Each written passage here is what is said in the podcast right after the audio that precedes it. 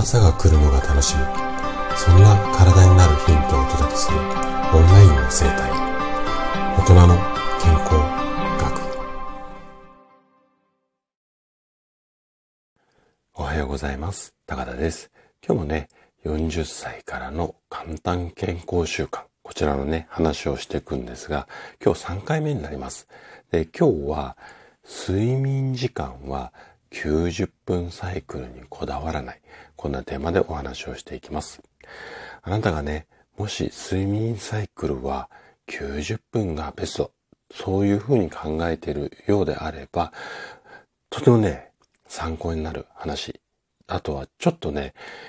そうだったのっていう話をしていこうかなと思いますので、ぜひね最後まで楽しんで聞いていただけると嬉しいです。じゃあ早速ここから本題に入っていきましょう。ここね、知ってる方も多いと思うんですが、睡眠の種類には2つの種類があります。まず1つ目はレム睡眠、いわゆるうとうととした浅い眠りですよね。で、もう一つがノンレム睡眠、これはすやすやとかぐっすりにあたる深い睡眠です。で、この2種類の眠りっていうのはそれぞれ重要な役割を果たすんですよね。で、レム睡眠の役割っていうのは脳のメンテナンス。ノンレム睡眠、レム睡眠のしている時の脳は働き続けている。そして記憶や感情の整理を行います。この時間をしっかりとることで、例えばうつ病とかのリスクがすごく低減できます。一方、ノンレム睡眠の方なんですけども、これは体をメンテナンスする。で、例えば傷んだ筋肉を修復したりとか、肌を再生したりとか、血流を良くしたりだとか、あと免疫力をアップしたり、みたいな、いわゆる体の疲れを回復する、こんな時間なんですよね。で、睡眠中に分泌される成長ホルモンっていうホルモンがあるんですが、これは日中の活動で傷ついた体の中の組織を修復するとともに、脳内の記憶とかメンタルの状態も整えたりします。つまり何が言いたいかっていうと、心と体の両方を休めるためには、このレム睡眠とノンレム睡眠、どちらも重要になってきますよっていうことなんですよね。で、この両方は一定の周期で交互に訪れるんですよ。最初レムで入って、その次ノンレムみたいな感じで、レム、ノンレム、レム、ノンレムみたいな感じで、こう周期があるんですが、いわゆる寝入り花はノンレム睡眠が多くて、その後はレム睡眠の方が配分が高くなります。で、1周期分では十分なレム睡眠が取れないで、頭が整理されません。なので、この交互のレムとノンレムを3回から4回繰り返したいよっていう、ここがね睡眠の定義になっています。じゃあね、この周期っていうか、この切り替わり、レムからノンレム、このあたりは一般的にはね、90分、例えばノンレムでいったら次はレム睡眠が90分。こういう90分周期でぐるぐる回りますよって言われているんですが、これの、仕組みとすると、睡眠時間は90分の倍数にするとすっきり目覚めやすいっていうことが根拠になっているんですよね。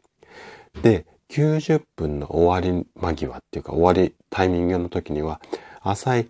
レム睡眠になっているので起きるのが楽だっていうような、説っていうか、この考え方が今まで一般的だったんですが、ただ最近いろんな研究が進んできて、この説を鵜呑みにしちゃうのはちょっとまずいんじゃないのっていうことが囁かれるっていうか、かなりね正確にそうなんだっていうところのエビデンスが出始めてきてました。実際にはこの90分の周期っていうのは個人差がかなり多くて、例えば90分っていうのが平均というかいいってされてるんだけども、80分がベストな人もいれば、100分がベストな、こんな人もいるんですよね。なので、90分周期ではない、もしね、あなたがタイプで80分のタイプだったあなたが、無理に90分に合わせようとすると、ノンレム催眠の真っ最中に起きることになって、むしろね、調子悪くなっちゃうっていうことになりかねないんですよ。なので、この90分節にはちょっとね、振り回されないようにした方がいいんじゃないのかなっていうふうに思います。あとね、もう一つ、この睡眠の節で言うと、ゴールデンタイム。で、私もね、このラジオの中で以前お話ししたんですが、このゴールデンタイム節っていうのも、ちょっと最近はどうなのっていうところが出てきています。で、例えばね、8時間睡眠が理想、最低7時間は必要、みたいな話もこのゴールデンタイムと同じなんですけれども、例えばね、睡眠に関しては8時間で足りない人もいれば、4時間で十分な人っていうのも実際いるので、あまり当てにはなりません。で、あともう一つね、夜の10時から夜中の2時。ここは睡眠のゴールデンタイムって言われるので、眠っていよう。この話も最近ではね、あんまり気にしなくてもいいですよっていう説が強くなってきています。で、この時間帯に成長ホルモンがいっぱい出るので、体が修復されやすいっていうのが、この話の根拠。なので、10時から2時ぐらいの間にはしっかりベッドに入りましょうっていうところ。これは、あくまでこう医学的には正解なんです。正解なので、私も配信の中でこういう話をしているので、嘘ではないんですが、例えばね、忙しい、あなたがとっても忙しい状態で、毎日10時にベッドに入りましょう。こんな掛け声っていうのは医学的にいくら正解でも無理ですよね。で、実際私も平日仕事の時には、患者さんのご予約が7時が最終の受付なので、まあ10時にベッドに入りましょうって絶対無理なんですよ。で、例えばね、あなたが深夜1時にベッドに入りながら、今日も1時だからこれでタイム外してるなと気に病みながら焦って寝てしまうっていうのは、かえって逆効果になってしまうんですよね。で、ここはね、最近の研究ですごくこうね、こういう仕組みだったんだっていうのが解明されてきているんですが、このね、10時から、夜中の2時っていう、ここの時間帯ではなくて、時間帯に限らずっていうか関わらず、眠ってすぐ、要は入眠直後の最初のノンレム睡眠には、成長ホルモンがドバドバと出る。なので、例えばね、極端な話、夜中の3時に寝たとしても、その後スッて最初に眠れて、ノンレム睡眠がしっかり取れれば、ここでは成長ホルモンドバドバ出ますよって、この辺のね、データがね、確実に最近増えてきています。なので、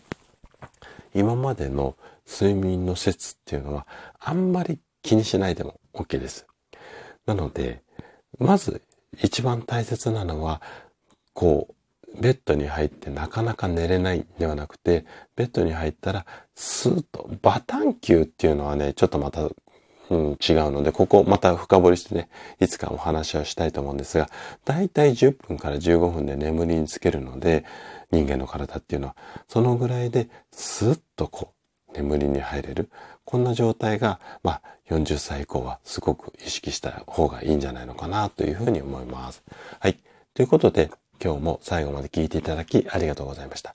今日の話がね、あなたの健康のヒントになれば嬉しいです。それでは明日の朝7時にまたお会いしましょう。今日も素敵な一日をお過ごしください。